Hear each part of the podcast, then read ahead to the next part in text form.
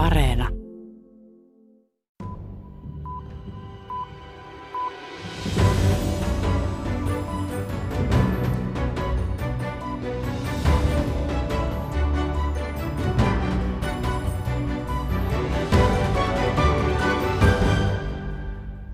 The winner to organize the 2022 FIFA World Cup is Qatar. 12 vuotta sitten FIFAn silloinen puheenjohtaja Sepp Blatter ilmoitti Katarin saavan vuoden 2022 MM-jalkapallon kisaisännyyden. Ilmoitukseen kiteytyivät kansainvälisen jalkapalloliiton FIFAn historian syvimmät kriisit. Sitten on ilmennyt, että Katarin ja samalla kertaa vuoden 2018 isännyyden saaneen Venäjän kisaisännyydet tulivat lahjonnan ja suhmuroinnin avittamina. Paljastukset ja poliisitutkinnat ovat osoittaneet, että FIFAn tuolloinen johto oli syvästi korruptoitunut. Valtaosa päätöksen tehneistä on joko tuomittu korruptiosta tai myöntänyt itse korruption. Iso osa johtajista on suljettu eettisten väärinkäytösten vuoksi julkiseen häpeäpaaluun ja ulos kansainvälisestä jalkapallosta loppuelämäksi. FIFA on kursinut kasaan menetettyä mainettaan. Moni jalkapallon rakastaja epäilee järjestöä edelleen.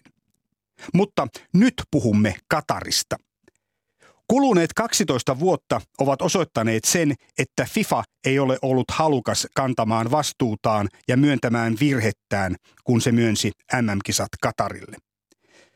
Sillä Katar sai MM-kisat, vaikka maa on polkenut ja polkee ihmisoikeuksia räikeästi.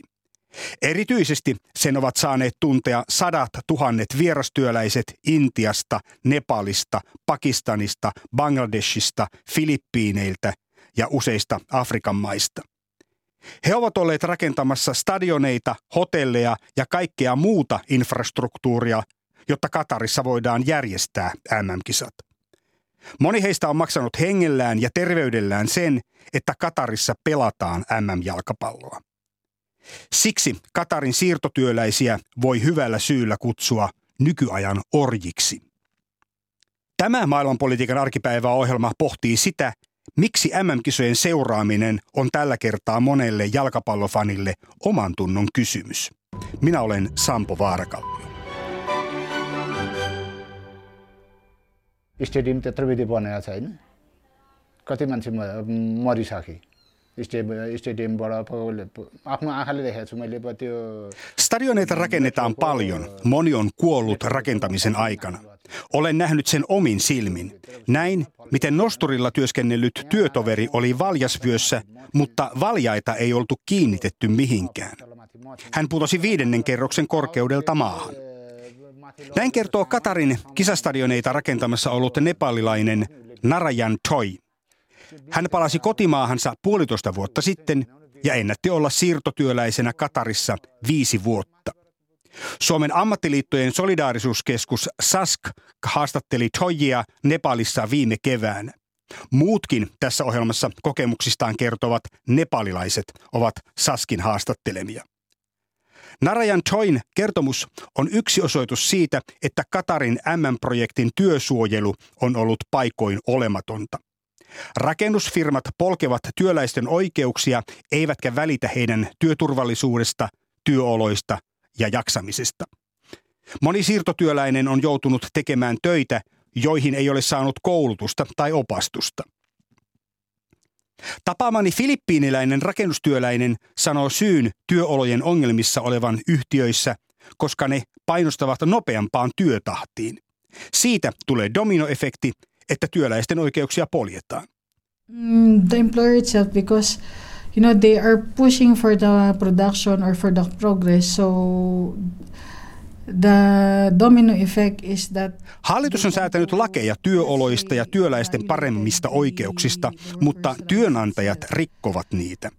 Näin käy juuri silloin, kun yhtiöt ovat jäljessä aikataulusta, sanoo filippiiniläistyöläinen. Rakennustyöläinen esiintyy tässä turvallisuussyistä nimettömänä, koska hän on haastattelun jälkeen palannut takaisin töihin Katariin. Hän pelkää joutuvansa Katarissa vaikeuksiin, jos hänen henkilöllisyytensä paljastuisi. Ihmisoikeusjärjestöt, kuten Amnesty International, ovat koko MM-projektin ajan kampanjoineet siirtotyöläisten oikeuksien puolesta ja tuoneet esiin heidän alistettua ja riistettyä asemaansa. I think Qatar as a government has an obligation under international human rights standards to protect and respect human rights, including the rights of workers in the country. Katarin hallituksella on velvollisuus kansainvälisten ihmisoikeussopimusten nojalla suojella ja kunnioittaa ihmisoikeuksia – joihin kuuluvat myös työläisten oikeudet. Katar on allekirjoittanut näitä asioita koskevat kansainväliset sopimukset, Amnestin Katar-asiantuntija May Romanos sanoo. Katar ei hyväksy sitä kohtaan esitettyä arvostelua. Vielä aivan MM-kisojen alla Katarin hallituksen kanta on ollut, että kyseessä on mustamaalauskampanja, jota on käyty sitä vastaan koko MM-projektin ajan. Katarin apulaistyöministeri Mohammed Al-Obaidli sanoi Norjan TVn haastattelussa alkusyksystä, ettei Katar tietenkään mikään enkelten kaupunki ole.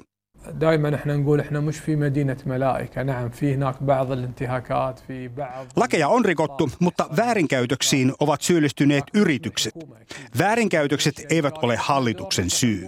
Hallituksen rooli on rangaista näitä yrityksiä, apulaistyöministeri Mohammed Al-Obaidli sanoo. On totta, että lakeja työolojen parantamiseksi on tehty ja Katariin on säädetty muun muassa minimipalkka. Mutta Amnesty mukaan tämä ontuu, sillä lakeja ei ole saatu täysin voimaan. Implementation and enforcement remain very weak, meaning that continued abuses happen, impunity still rampant, May Romanosin mukaan vierastyöläisten oikeuksia poljetaan edelleen. Lakeja rikkovat työnantajat pääsevät edelleen kuin koira veräjästä ja rankaisemattomuus rehottaa. Eikä kansainvälinen jalkapalloliittokaan voi vetäytyä vastuusta. May Romanos. FIFA knew or should have known about the human rights abuses that will result from its decision to award Qatar this right to host this World Cup. And yet it did so without imposing on the country any conditions to protect labours. FIFA tiesi tai sen olisi pitänyt tietää ihmisoikeuksien polkemisesta Katarissa, kun se antoi MM-kisat Katarin järjestettäväksi. Se antoi kisat ilman, että se olisi asettanut Katarille mitään ehtoja työläisten kohtelulle. Again, FIFA's reaction is a bit similar to Qatar's one. In initial stage, it was a phase of denial that this is not FIFA on lopulta reagoinut kuten Katarkin. He kiistävät vastuun ja sanovat, että vastuu on Katarin hallituksella, May Romanos sanoo.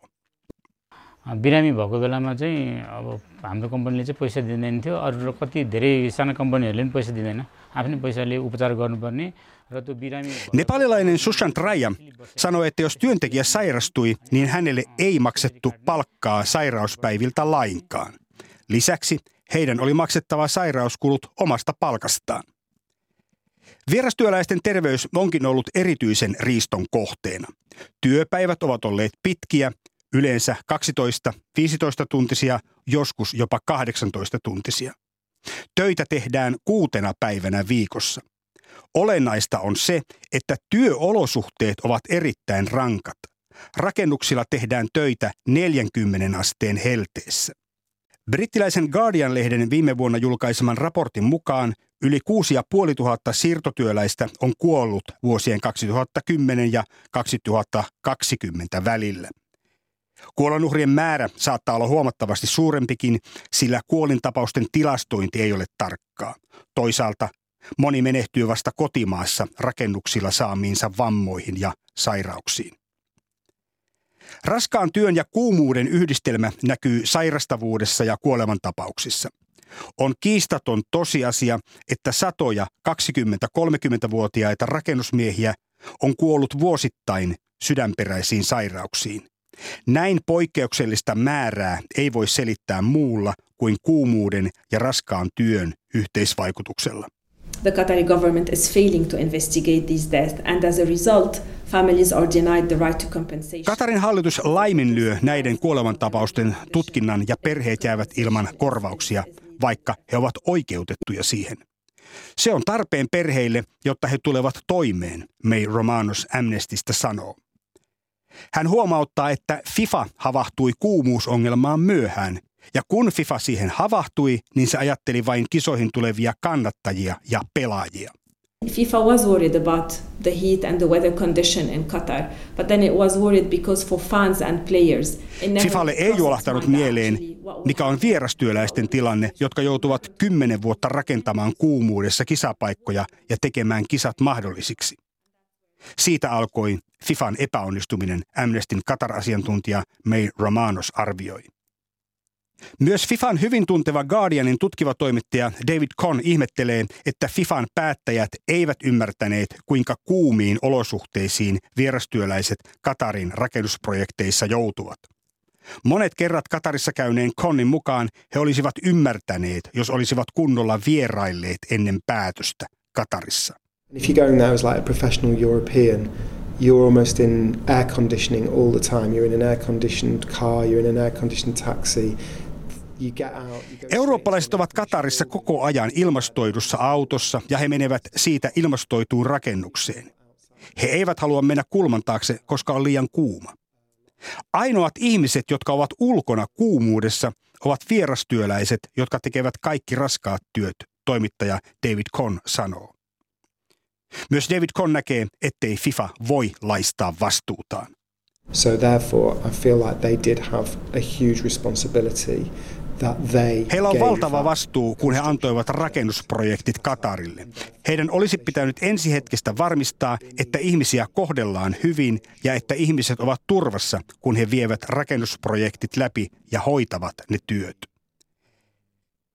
Vierastyöläisten räikeät ihmisoikeusloukkaukset juontavat juurensa Katarissa käytössä olleeseen kafala-järjestelmään. Siinä työnantaja omisti työntekijänsä. Maahan saavuttuaan työntekijä luovutti passinsa työnantajalle ja käytännössä jäi jumiin tähän yritykseen. Työpaikan vaihtaminen ei ollut mahdollista. Kafala-järjestelmästä on luovuttu, mutta sen käytännöt edelleen elävät. Monet yritykset eivät tässäkään kohtaa noudata säädettyjä lakeja.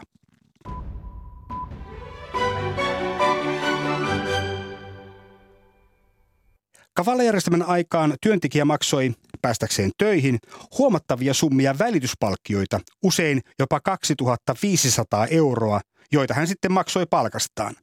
Nämäkin käytännöt ovat usein edelleen käytössä. Rakennustyöläisten keskipalkat ovat olleet 250 euron tuntumassa kuukaudessa.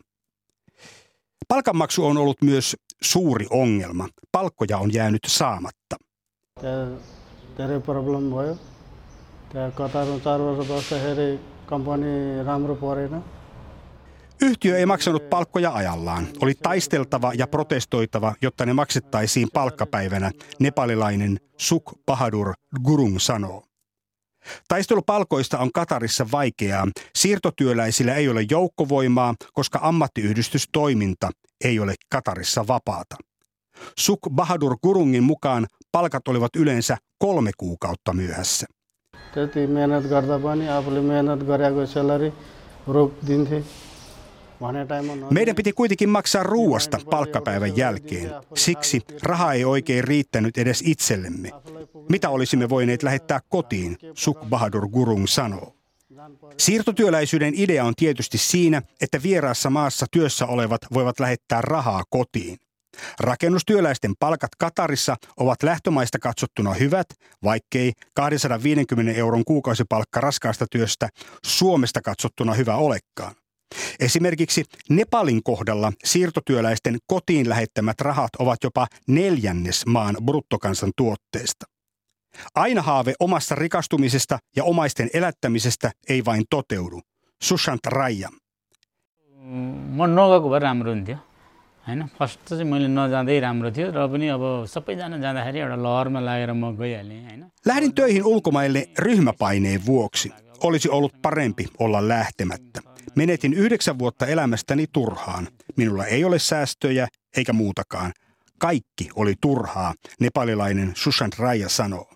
अब के गर्ने त अब एउटा घर बनाउनु परेछ उनीहरूको भविष्य पनि सेक्युर गर्नु पर्यो नि त आफूलाई आफूलाई त ठिकै छ Sashikala Subba puolestaan pitää haaveenaan edelleen talon ostamista ja sitä kautta paremman tulevaisuuden antamista omille lapsilleen.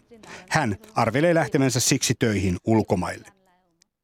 Filippiiniläisen rakennustyöläisen haave on puolestaan se, että hallituksen säätämät työoloja ja työläisten oikeuksia parantaneet lait toteutettaisiin täyteen mittaansa. Hän kampanjoi sen puolesta, että uudistukset jatkuvat pysyvinä senkin jälkeen, kun FIFA-projektit ovat ohi. Honestly, nobody knows. That's why we have been uh, we have been campaigning to please continue support us even though the FIFA will close. Kukaan ei tiedä, mitä tehdyille uudistuksille ja työehtojen parantamiselle käy. Koska ammattiyhdistystoiminta ei ole vapaata, niin filippiiniläinen rakennustyöläinen toivoo, että kansainvälinen ammattiyhdistysliike voisi painostaa pitämään työolojen uudistukset pysyvinä. Muutoin kukaan ei tiedä, miten lopulta käy, hän arvelee. Uh, we can be supported by the global or the international uh, trade workers union Katarin aktiiviset vierastyöläiset yrittävät siis kampanjoida, etteivät uudistukset pääty viimeisen M-pelin loppuvihellykseen. Amnesty puolestaan kampanjoi rahastoa, josta maksettaisiin korvauksia rakennuksilla menehtyneiden omaisille ja siellä vammautuneille. Korvausrahaston suuruudeksi on esitetty 440 miljoonaa dollaria. Summa on sama, minkä FIFA maksaa palkintorahoja MM-kisoissa. Amnestin Qatar-asiantuntija May Romanos. Their decision to award this World Cup to Qatar without any conditions has led to these abuses and hence they need to step in and remedy these abuses. So we are hoping Oli FIFAn päätös antaa kisat Katarille ilman ehtoja ja se on johtanut väärinkäytöksiin ja kaltoinkohtelemisiin. Siksi me kehotamme FIFAa ja Kataria sitoutumaan korvausohjelmaan. Guardianin tutkiva toimittaja David Conn on Romanosin kanssa samoilla linjoilla FIFAn korvausvastuusta. FIFA is making billions of pounds from this tournament. So, FIFA hankkii miljardeja puntia näillä MM-kisoilla. Se on vahva syy sille, että sen pitää maksaa korvauksia, toimittaja David Conn sanoo. Toistaiseksi sekä Qatar että FIFA ovat suhtautuneet korvausrahastoon nuivasti. Neuvottelut ovat kesken. Amnesty esittää, että lopullisen korvaussumman voisi määrittää ulkopuolinen asiantuntija. Eventually set up maybe independent expert who will look into this, set up uh, assess the damage, assess the, the, the harm that happened, and then eventually move on. May Romanosin mukaan ulkopuolinen asiantuntija voisi arvioida työläisten menetykset ja haitat sekä pohtia korvauksen suuruuden. Rahakorvaus on tärkeä. Se ei poista menneitä kärsimyksiä, mutta se tukee apua tarvitsevia perheitä, May Romanos sanoo. Vaikka FIFA ei ole vielä korvausrahastoon myöntynytkään, niin muutamat sen omat suuret sponsorit ovat asettuneet sen kannalle. Budweiser, Adidas, Coca-Cola ja McDonald's tukevat sen perustamista. Myös yksittäiset lähinnä eurooppalaiset näkyvät pelaajat ovat ottaneet kantaa korvausrahaston puolesta. Pelaajat ovat näyttäneet esimerkkiä myös siinä, että he ovat voimakkaasti nousseet arvostelemaan Katarin ihmisoikeuspolitiikkaa. Moni pelaaja pitää Katarin kisaisännyyttä irvokkaana osoituksena FIFAn päätöksen epäeettisyydestä. Guardianin tutkiva toimittaja David Conn. Because there's been so much coverage of human rights issues in Qatar, I think athletes are much more aware of their profile. Katarin ihmisoikeustilanteesta on ollut paljon juttuja ja se on ollut niin voimakkaasti julkisuudessa. Urheilijat ovat hyvin valveutuneita julkikuvastaan ja vastuustaan. He nousevat puolustamaan sosiaalista oikeudenmukaisuutta, David Conn sanoo. Myös monet keski- ja pohjoiseurooppalaiset jalkapalloliitot pitävät ääntä Katarin ihmisoikeusrikkomuksista. Tässä keskustelussa FIFA näyttäytyy edelleen osana ongelmaa. FIFAn nykyinen puheenjohtaja Gianni Infantino vaati muutama viikko sitten oudon tahdittomasti kisoihin osallistuvia maita olemaan ottamatta kantaa keskustelussa velloviin poliittisiin asioihin ja keskittymään vain jalkapalloon. Se on omituinen vaatimus FIFAn nokkamieheltä, kun koko Katarin kisaisännyys oli prosessina läpensä poliittinen ja lisäksi korruptoitunut.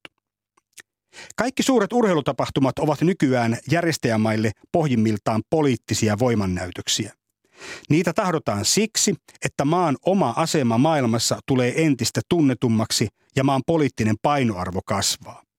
Katarille jalkapallon MM-kisat on mahdollisuus tulla näkyväksi yli miljardille TV-katsojalle.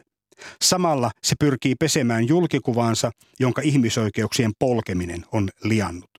Qatar are hosting the World Cup partly for defence, partly to become better known in the world, a friend of the West, a friend of the... Guardianin toimittaja David Con sanoo, että Katarin kohdalla on sanottu jopa niin, että se isännöi MM-kisoja osin puolustuspoliittisista syistä.